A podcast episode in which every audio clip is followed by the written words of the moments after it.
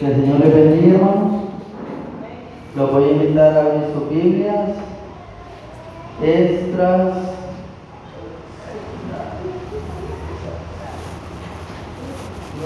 Esdras capítulo 10. Amén. Cuando lo tengan, me voy a invitar en pie, a estar en pie para darle reverencia a la palabra de Dios. Y lo leemos como está escrito en el nombre del Padre, del Hijo y de su Santo Espíritu. Amén. Lo tenemos, hermanos, Esdras capítulo 10, versículo 1 en adelante. Dice la palabra de Dios. Mientras oraba Esdras y hacía confesión, llorando y postrándose delante de la casa de Dios, se juntó a él una muy grande multitud de Israel, hombres, mujeres y niños, y lloraba el pueblo amargamente. Entonces respondió Secanías, hijo de Eiel, de los hijos de Elán, y dijo a Esdras, nosotros hemos pecado contra nuestro Dios, pues tomamos mujeres extranjeras de los pueblos de la tierra, mas a pesar de esto, aún hay esperanza para Israel. Ahora pues hagamos pacto con nuestro Dios, que despediremos a todas las mujeres y los nacidos de ellas según el consejo de mi Señor y de los que temen el mandamiento de nuestro Dios y hágase conforme a la ley. Levántate porque esta es tu obligación y nosotros estaremos contigo esfuérzate y pon mano a la obra. Entonces se levantó Esdras y juramentó a los príncipes de los sacerdotes y de los levitas y a todo Israel que harían conforme a esto. Y ellos juraron. Y se levantó luego Esdras de delante de la casa de Dios y se fue a la cámara de Joanán, hijo de Eliasib. E ido allá no comió pan ni bebió agua porque se entristeció a causa del pecado de los, de los del cautiverio. E hicieron pregonar en Judá y en Jerusalén en que todos los hijos del cautiverio se reunieran en Jerusalén y que el que no viniera dentro de tres días conforme al acuerdo de los príncipes y de los ancianos perdiese toda su hacienda y el tal fuese excluido de la congregación de los del cautiverio. Así todos los hombres de Judá y de Benjamín se reunieron en Jerusalén dentro de los tres días, a los veinte días del mes, que era el mes noveno, y se sentó todo el pueblo en la plaza de la casa de Dios, temblando con motivo de aquel asunto y a causa de la lluvia. Y se levantó el sacerdote Esdras y le dijo, vosotros habéis pecado por cuanto tomasteis mujeres extranjeras, añadiendo así sobre el pecado de Israel. Ahora pues dad gloria a Jehová, Dios de vuestros padres, y haced su voluntad, y apartaos de los pueblos de las tierras y de las mujeres extranjeras. Y respondió toda la asamblea y dijeron en alta voz, así se haga conforme a tu palabra. Pero el pueblo es mucho y el tiempo lluvioso y no podemos estar en la calle ni la obra de un día ni de dos, porque somos muchos los que hemos pecado en esto. Sean nuestros príncipes los que se queden en lugar de toda la congregación y todos aquellos que en nuestras ciudades hayan tomado mujeres extranjeras vengan en tiempos determinados y con ellos los ancianos de cada ciudad y los jueces de ellas hasta que apartemos de nosotros el ardor de la ira de nuestro Dios sobre esto.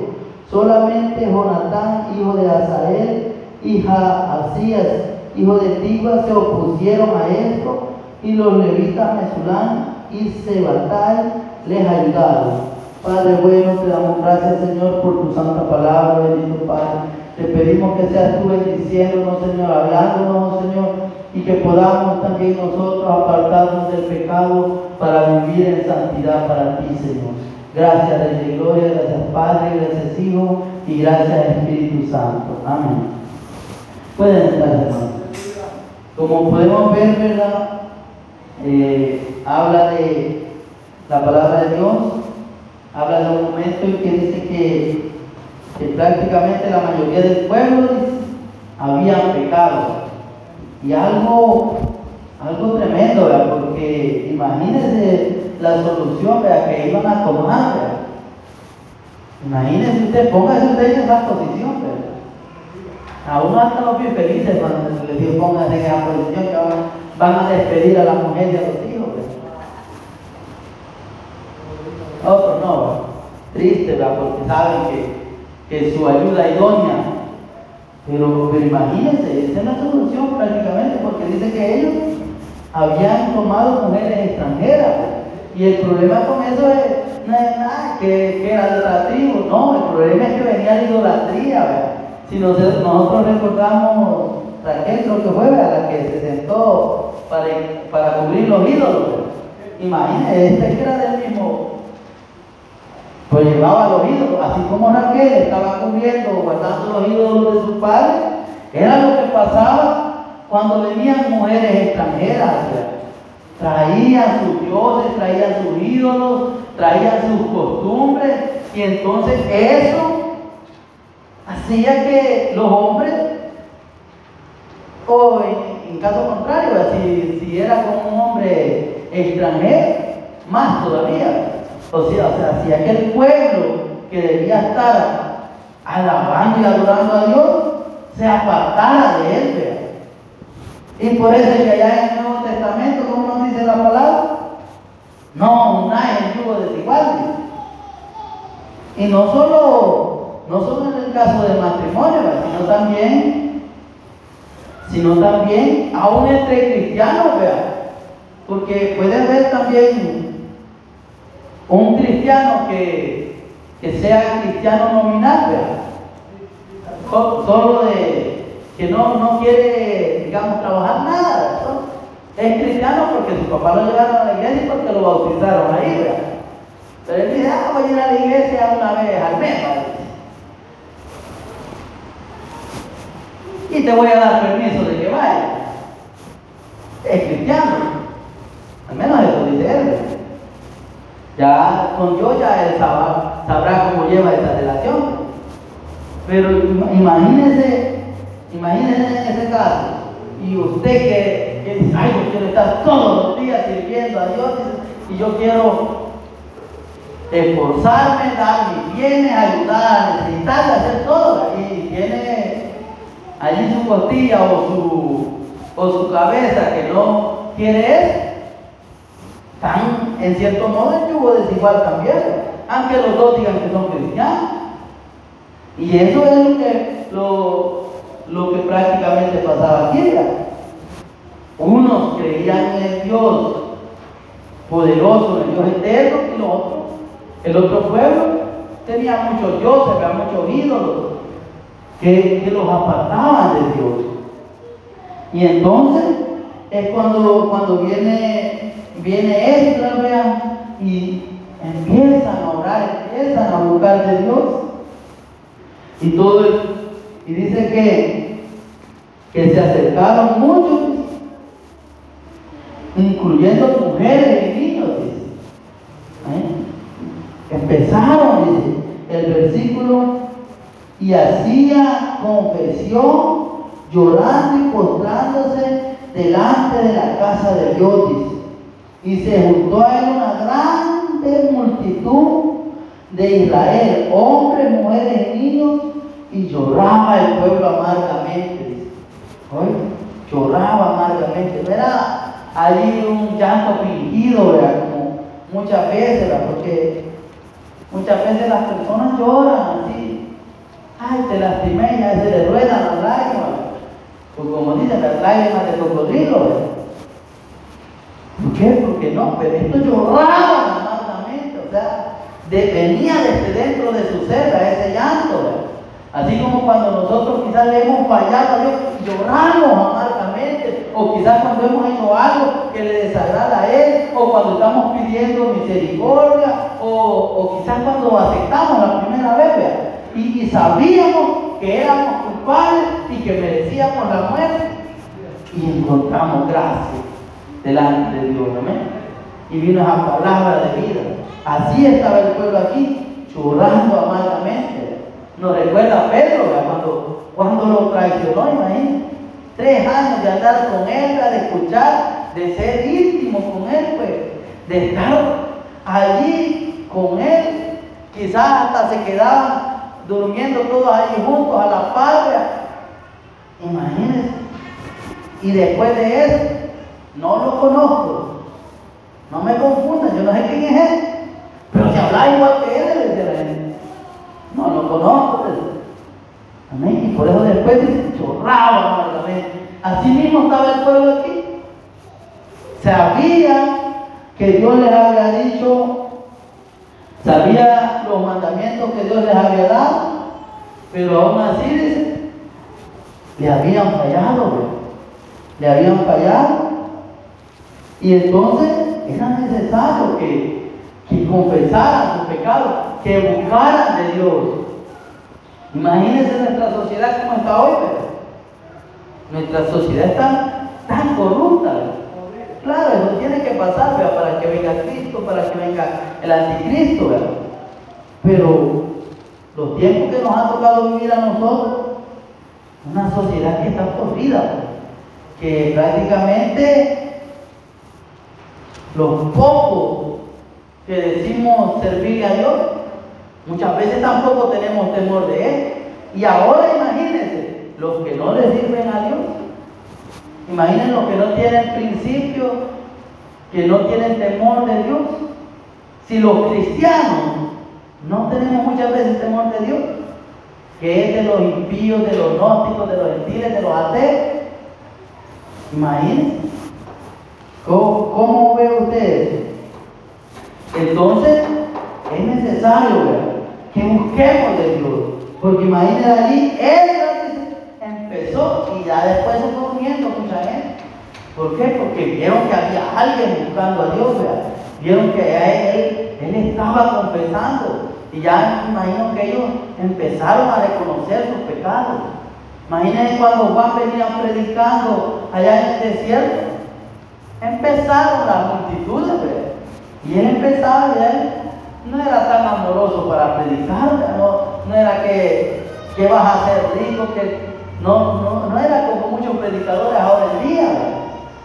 No lo seguían por su cariño, no. Él señalaba el pecado y las multitudes se arrepentían y venían delante de Dios, convirtiéndose, querían cambiar de vida.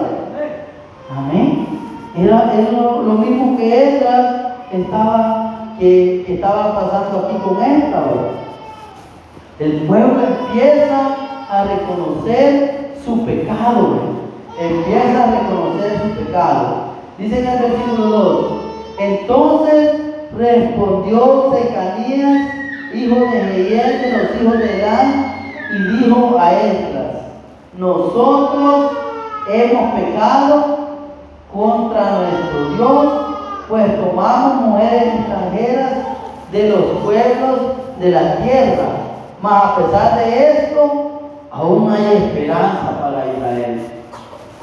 Y de eso nos aprovechamos muchas veces nosotros, más como cristianos, todavía tengo esperanza. Amén. Y ahí decimos esa, mientras hay vida y esperanza. Ah, Y entonces, vea, muchas veces, y es verdad, mientras estamos vivos, pues hay esperanza, pero muchas veces no hay que aprovecharnos de eso porque no sabemos cuándo se puede acabar esa esperanza. Es mejor servir a nuestro Dios cada día, cada momento que nosotros tenemos de vida. Entonces, aún hay esperanza para Israel. Ahora en día Israel todavía no conoce a, a nuestro Señor Jesucristo. Están pagando el precio ahorita. Ellos pues, están esperando a, su Mesías. Y entonces vemos que, que, aquí el pueblo se había arrepentido, reconocieron su pecado y aún hay esperanza. Amén. Eso es lo que como seres humanos tenemos que hacer. Porque si reconocemos nuestros pecados y nos arrepentimos y nos convertimos, aún hay esperanza. Amén. Aún hay esperanza, hermano. Si usted está clamando por alguien que está en pecado, por un familiar y está con vida, todavía tenemos esperanza. aunque sea idólatra, aunque sea lo que sea. Nosotros seguimos clamando. Mientras Dios le dé aliento de vida, hay que seguir clamando. No podemos hacer nada más, vea. Nosotros ya no estamos en los tiempos de la Inquisición, vea, que se le obligaba.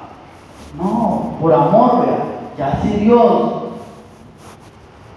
no le permite tener el entendimiento de esa persona para convertirse, y ahí ya es otra cosa. Pero nosotros, como dice la palabra, amemos los unos a los otros y oremos por ellos. Sobrellevar las cargas los unos con los otros.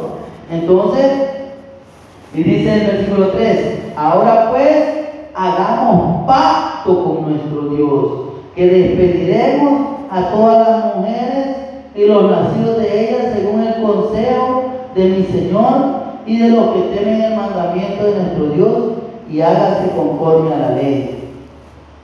Amén. Recordemos, si usted le, da vuelta a la página y lee Esdras 9:12, dice, ahora pues no daréis vuestras hijas a los hijos de ellos, ni sus hijas tomaréis para vuestros hijos, ni procuraréis jamás su paz, ni su prosperidad, para que seáis fuertes y comáis el bien de la tierra y la dejéis por heredad a vuestros hijos para siempre. O sea, ese es el mandamiento que Dios les había dado cuando les dio posesión de la tierra. Pero ellos estaban faltando a ese mandamiento. Así como cuando un cristiano o una cristiana dice, no, dice, ella va a cambiar porque me ama a mí, dice. O él va a cambiar porque me ama a mí, dice. No dice así el joven o la jovencita cristiana cuando está enamorado. Así dice. No, si por mí va a ir a la iglesia. Amén. Así decimos, Y si cambió, pues qué bueno. Y esperemos que se haya convertido más que nosotros todavía. Pero si no cambió, y en lugar de eso lo arrastró allá afuera a usted y a mí, es lo más seguro, generalmente así pasa. Generalmente así pasa. Y si no, lo deja y se va, se va al mundo. O sea, acaba con, ese matrimonio.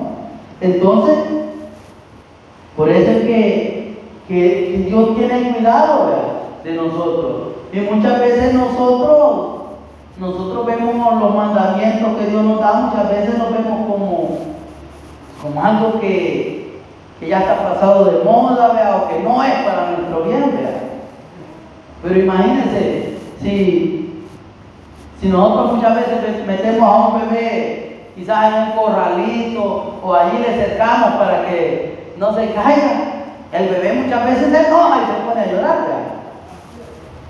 ¿O no? ¿No pasa así? ¿Y cuántas veces nosotros nos portamos así como bebés? Porque no entendemos por qué Dios pone algún límite, porque Dios nos está impidiendo el paso, seguir el camino. Lo mismo, el bebé solo sabe que lo hemos enterrado. Y dice, ay, mi papá no quiere que disfrute, no quiere que juegue, quizás, quizás paga por su cabecita, no quiere que ande allá atravesando. Pero él todavía en su, en su cabecita no logra comprender que está allí por su bien, pues, para que no se vaya a golpear, para que no se vaya quizás a herir o a atravesar algo con lo que se puede dañar. Y eso es lo que también pasa con nuestra cabecita, ¿verdad? Muchas veces no logramos comprender por qué Dios nos está protegiendo, ¿verdad? Y por qué Dios nos está guardando, poniéndonos un límite. Es lo que muchas veces nosotros también nos comportamos como bebés. Imagínense aquí el pueblo ¿Qué tal si todo el pueblo que había pecado aquí no se hubiera ido a buscar mujeres extranjeras? No hubieran caído en, en la idolatría, no hubieran tenido que despedir a sus mujeres y a sus hijos. Quieras o no, aunque fueran mujeres extranjeras, ya habían creado un vínculo. Me imagino que ya habían ya habían jugado con sus bebés, ya los habían educado, pues. Ya había un vínculo. Y, después de un momento a otro, por amor a Dios, tenían que mandarlos lejos. Tenían que deshacerse. Acuérdese de Abraham, que no quería deshacerse de Ismael, porque ya había un vínculo, ¿verdad? A pesar de que era hijo de la esclava, pero él lo quería, pues. Era su hijo también. Pero ¿qué le dijo Dios? Ah, lo que dice Sara. Amén. Entonces, pero, pero para no llegar a eso, debemos de hacer la voluntad de Dios desde el principio, ¿verdad? Es lo que tenemos que hacer. Pero si nosotros, en lugar de hacer la voluntad de Dios, salimos para Nínive, ¿verdad? nos traga el pe, ya cuando estamos allá empezamos a clamar, ¿verdad? Es lo que nos pasa generalmente, hermano. Claro, después, como Dios tiene propósitos con nosotros, esos problemas y esas cosas metidas de pata que tenemos, muchas veces se vuelven en testimonio, ¿verdad? O sea, pero no era necesario que cayéramos ahí, ¿verdad? Muchas veces. Y muchas veces caímos por desobediencia. Y Dios, por amor, nos rescató y usó esas cosas. Y usó esas cosas para glorificarse Él, ¿verdad? Y por amor a nosotros, que, que dijo, sean que rebelde es mi hijo, ¿verdad? Por amor a eso. Dice el versículo 4, levántate porque esta es tu obligación y nosotros estaremos contigo. Esfuérzate y pon mano a la obra. Entonces se levantó Esdras y juramentó a los príncipes de los sacerdotes y de los levitas y a todo Israel que harían conforme a esto y ellos juraron. Es decir, pusieron manos a la obra. Es decir, empezaron a decir, podemos cambiar las cosas. Podemos cambiar. Y eso es, lo principal que, que dicen que toda persona que tiene un problema debe de hacer si quiere cambiar. Reconocer que tiene un problema. Amén. Porque si nosotros no reconocemos que estamos pecando, no reconocemos que estamos mal, no reconocemos que tenemos un problema, seguimos allí mismo, ¿verdad? no decidimos cambiar. Si yo no reconozco que necesito más consagración a Dios, no me voy a poner a orar más, no voy a, a ponerme a leer la Biblia más, no voy a ayudar más. ¿Por qué? Porque digo yo, no, si así estoy bien. Y entonces, ¿para qué voy a hacer las cosas? Pero aquí ellos dicen, se pusieron manos a la obra, empezaron a cambiar lo que les desagradaba a Dios. Dice el versículo 6, se levantó luego Esdras de delante de la casa de Dios y se fue a la cámara de Joanán, hijo de Yacid, e ido allá, no comió pan ni bebió agua, porque se entristeció a causa del pecado de los del pecado de los del cautiverio. E hicieron pregonar en Judá y en Jerusalén que todos los hijos del cautiverio se reunieran en Jerusalén. Amén. Él, o sea, él estaba triste, pues. Imagínense cuánto Dios había bendecido al pueblo de Israel. Lo digo bendecido porque recuerden que en ese entonces, entre más crecía una nación, era más bendecida. Pues. ¿Y de cuántas personas se tenían que deshacer ellos en ese entonces? No sabemos, pero era bastante. Eran muchos de los que se tenían que deshacer.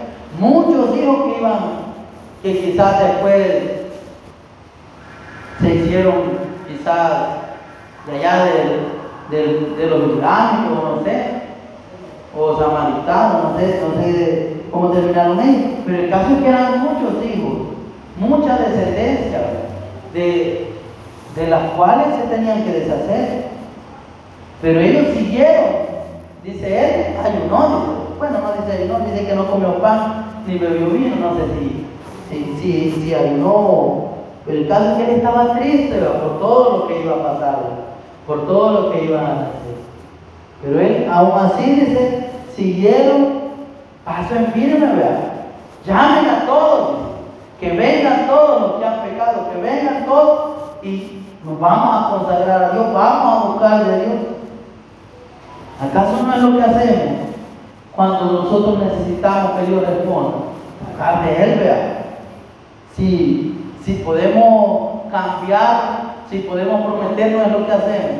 Por ejemplo, David, cuando Dios le quitó a Lida, ¿qué Se fue a ayunar arriba, tirado, postrado, vea. No comía ni bebía. O sea, ya Dios ya le había dicho, pero tal vez conmuevo el corazón a Dios y, lo perdona. Pero es lo que hacemos, ¿verdad? Entonces, vemos que, ellos llamaron a todos. Y dice el versículo 8, y que el, que no viniera dentro de tres días, conforme al acuerdo de los príncipes y de los ancianos, perdiese toda su hacienda y el cual fuese excluido de la congregación de los del cautiverio. Amén. Son las consecuencias de desobedecer. O sea, ellos estaban en paso firme en que iban a consagrarse y hacer la voluntad de Dios. Iban a hacer la voluntad de Dios. Ya si alguno no quería obedecer y hacer la voluntad de Dios, iba a ser excluido.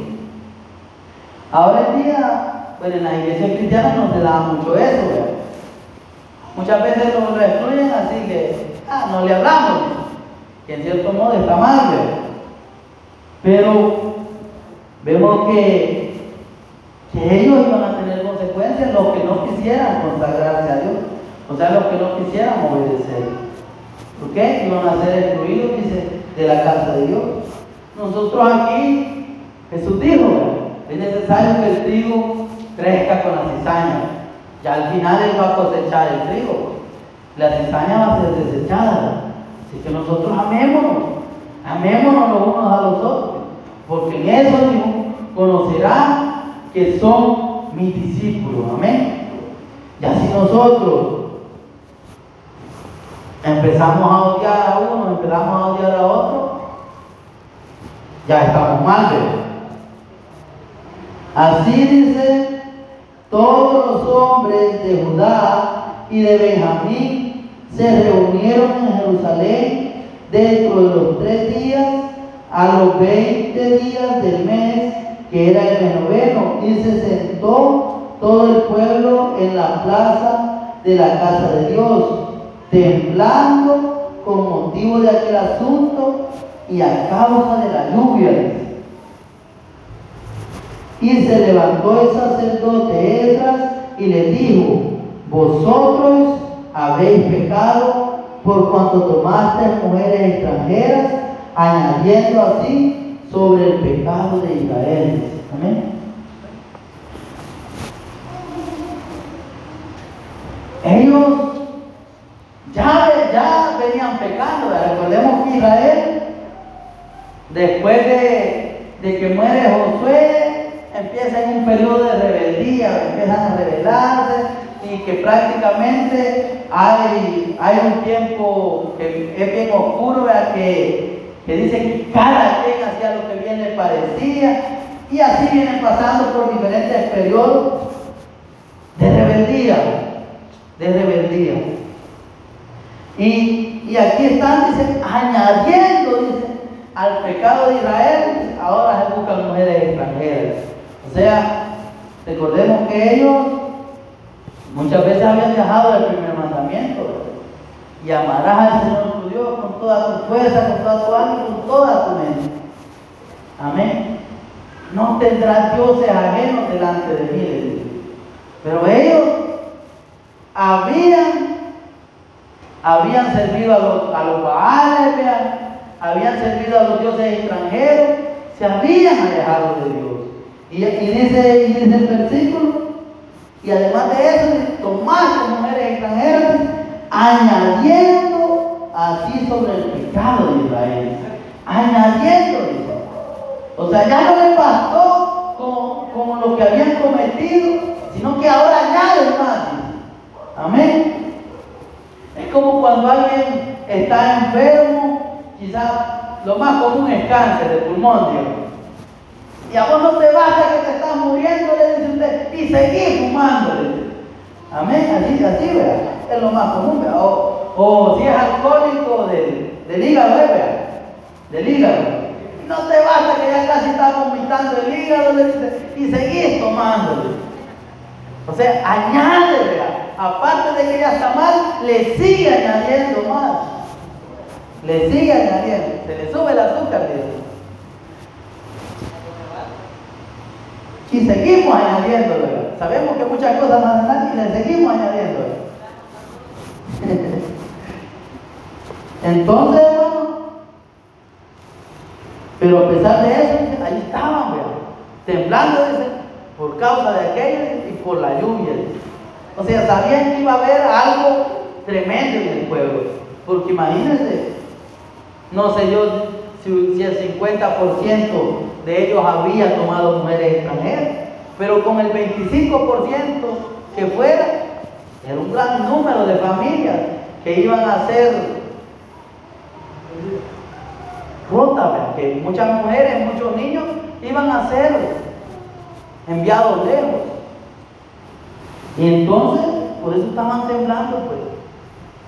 Por eso estaban con temor. Y además de eso estaba la lluvia.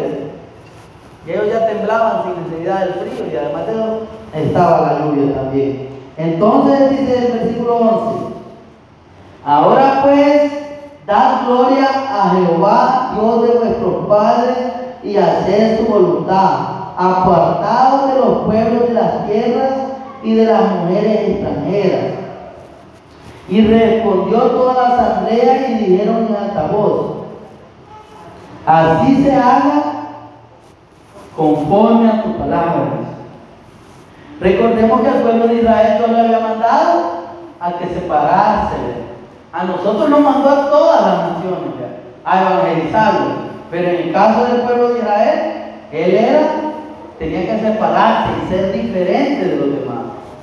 Nosotros tenemos que ser diferentes, pero en la forma de adorarle, en la forma de amar a Dios, en la forma de servirle. En eso tenemos que ser diferentes. Pero ellos tenían que ser diferentes en muchos aspectos. Eh, recordemos en el cumplimiento de la ley, eh, la circuncisión, en guardar el sabbat, tantas cosas en las cuales ellos tenían que ser diferentes a los demás pueblos. Nosotros tenemos que ir a evangelizar a los demás pueblos para que ellos sean iguales a nosotros. El de nosotros, que sean iguales a nosotros en la forma de amar a Dios. El problema es que muchas veces nosotros nos volvemos iguales a ellos. Y entonces dice, dice, dijo, hágase conforme a tu palabra. ¿Acaso no así decimos nosotros?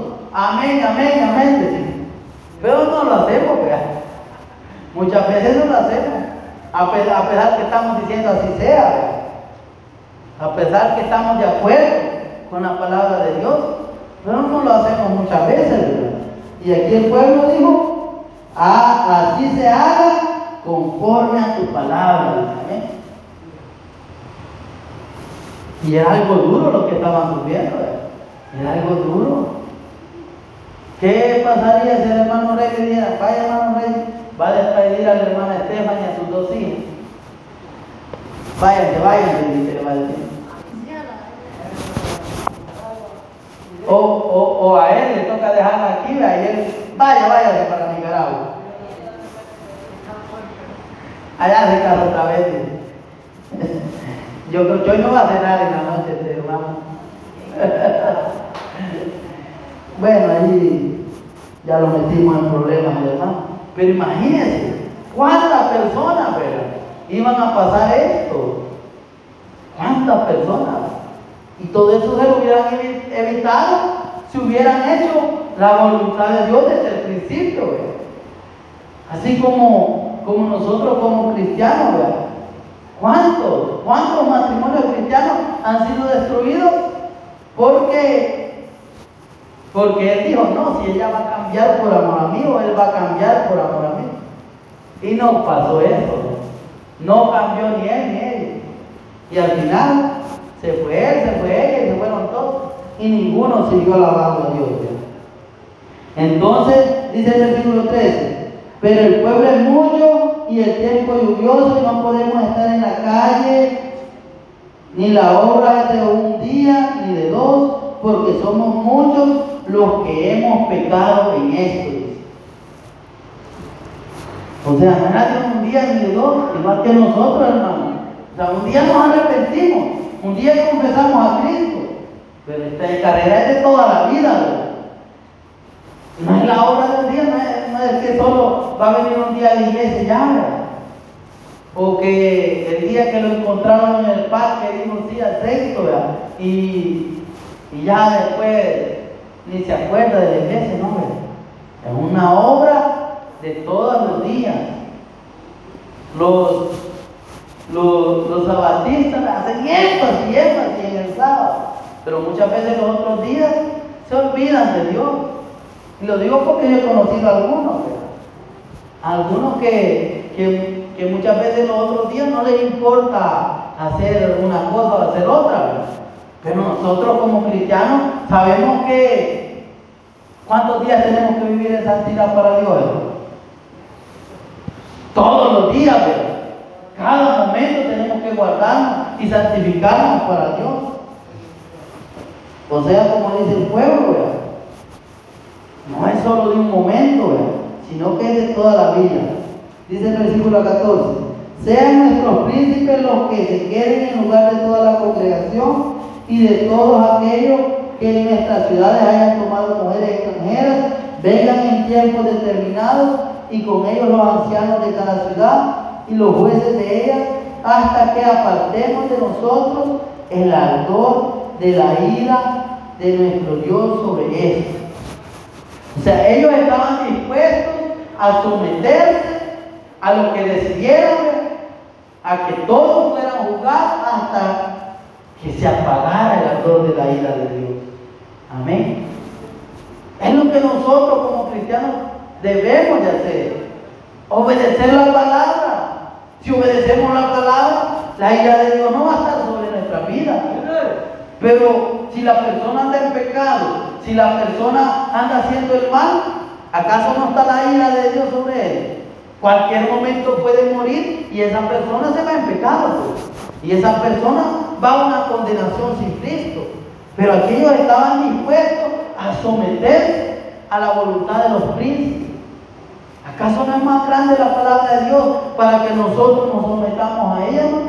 Sí, ¿verdad? Es más grande. Y dice, hasta que el ardor de la ira de Dios se aparte. Nosotros también, hermano. Y qué bueno, vea, cuando, cuando alguien pecador, vea, que todos saben que es pecador, que todos saben que es malo, se convierte, porque allí hay luz, porque allí se, manifiesta claramente que la ira de Dios se ha apartado. Y aún los incrédulos pueden ver eso y pueden ver la conversión que ha tenido esa persona. Solamente Jonatán, hijo de Asael, hija Asías, hijo de Tipa, se opusieron a esto y los levitas Mesulán y Sebatai les ayudaron. Siempre habrá oposición. Siempre. Allí ellos estaban buscando que la ira de Dios se apartara, estaban buscando ser una nación santa para Dios, estaban buscando agradar a Dios. Pero a pesar de eso, siempre tuvieron oposición, aún de los levitas, dice. Tuvieron oposición. Siempre. Cuando uno es cristiano, cuando uno se convierte, mejor dicho, siempre hay oposición. Aún la misma familia, quizás aún su mejor amigo, su mejor amiga, se opone. No, hombre, ya te vas a hacer loco vos también, le dice. No, hombre, ya no vamos a poder ir a, a la fiesta, ya no vamos a poder hacer esto. Ah, pues no, le dicen, así no. Se empiezan a alejar se empiezan a alejar. ¿Por qué? Porque usted decidió seguir a Cristo. Pero eso no nos debe detener, Porque si nosotros hemos decidido que queremos el favor de Dios en nuestra vida, estemos, debemos estar dispuestos a arrancar de raíz todo eso que a Dios le desagrada. Usted y sabemos que es. Usted allí, usted cierra sus ojos y usted sabe si hay algo que a Dios le desagrada de usted. Usted lo sabe, yo lo sé. Y Dios lo sabe también. Y Dios lo sabe. Entonces, aunque nos parezca doloroso, es necesario arrancar eso que nos aparta de la presencia de Dios, que nos aleja de Dios. Amén. Cierre tus ojos, vamos a orar y vamos a decir, Señor, gracias. Gracias por tu misericordia, Señor. Gracias, Señor, porque hasta este momento tú has permanecido fiel, Señor. Y hasta este momento, Señor, tu mano poderosa no se ha apartado de mí, Señor. Señor, hay muchas cosas que debemos cambiar, Señor. Muchas cosas, quizás de carácter, de conducta, Señor, que te ofenden, que no te agradan, Señor, que nos apartan de ti, Señor. Señor, es necesario que yo mengue para que crezcas tú, Señor. Necesito parecerme más a ti, Señor. Amado Señor, enséñame a ser como tú. Gracias ti, gloria. Gracias Padre, gracias Hijo y gracias Espíritu Santo. Que el Señor le bendiga, hermanos.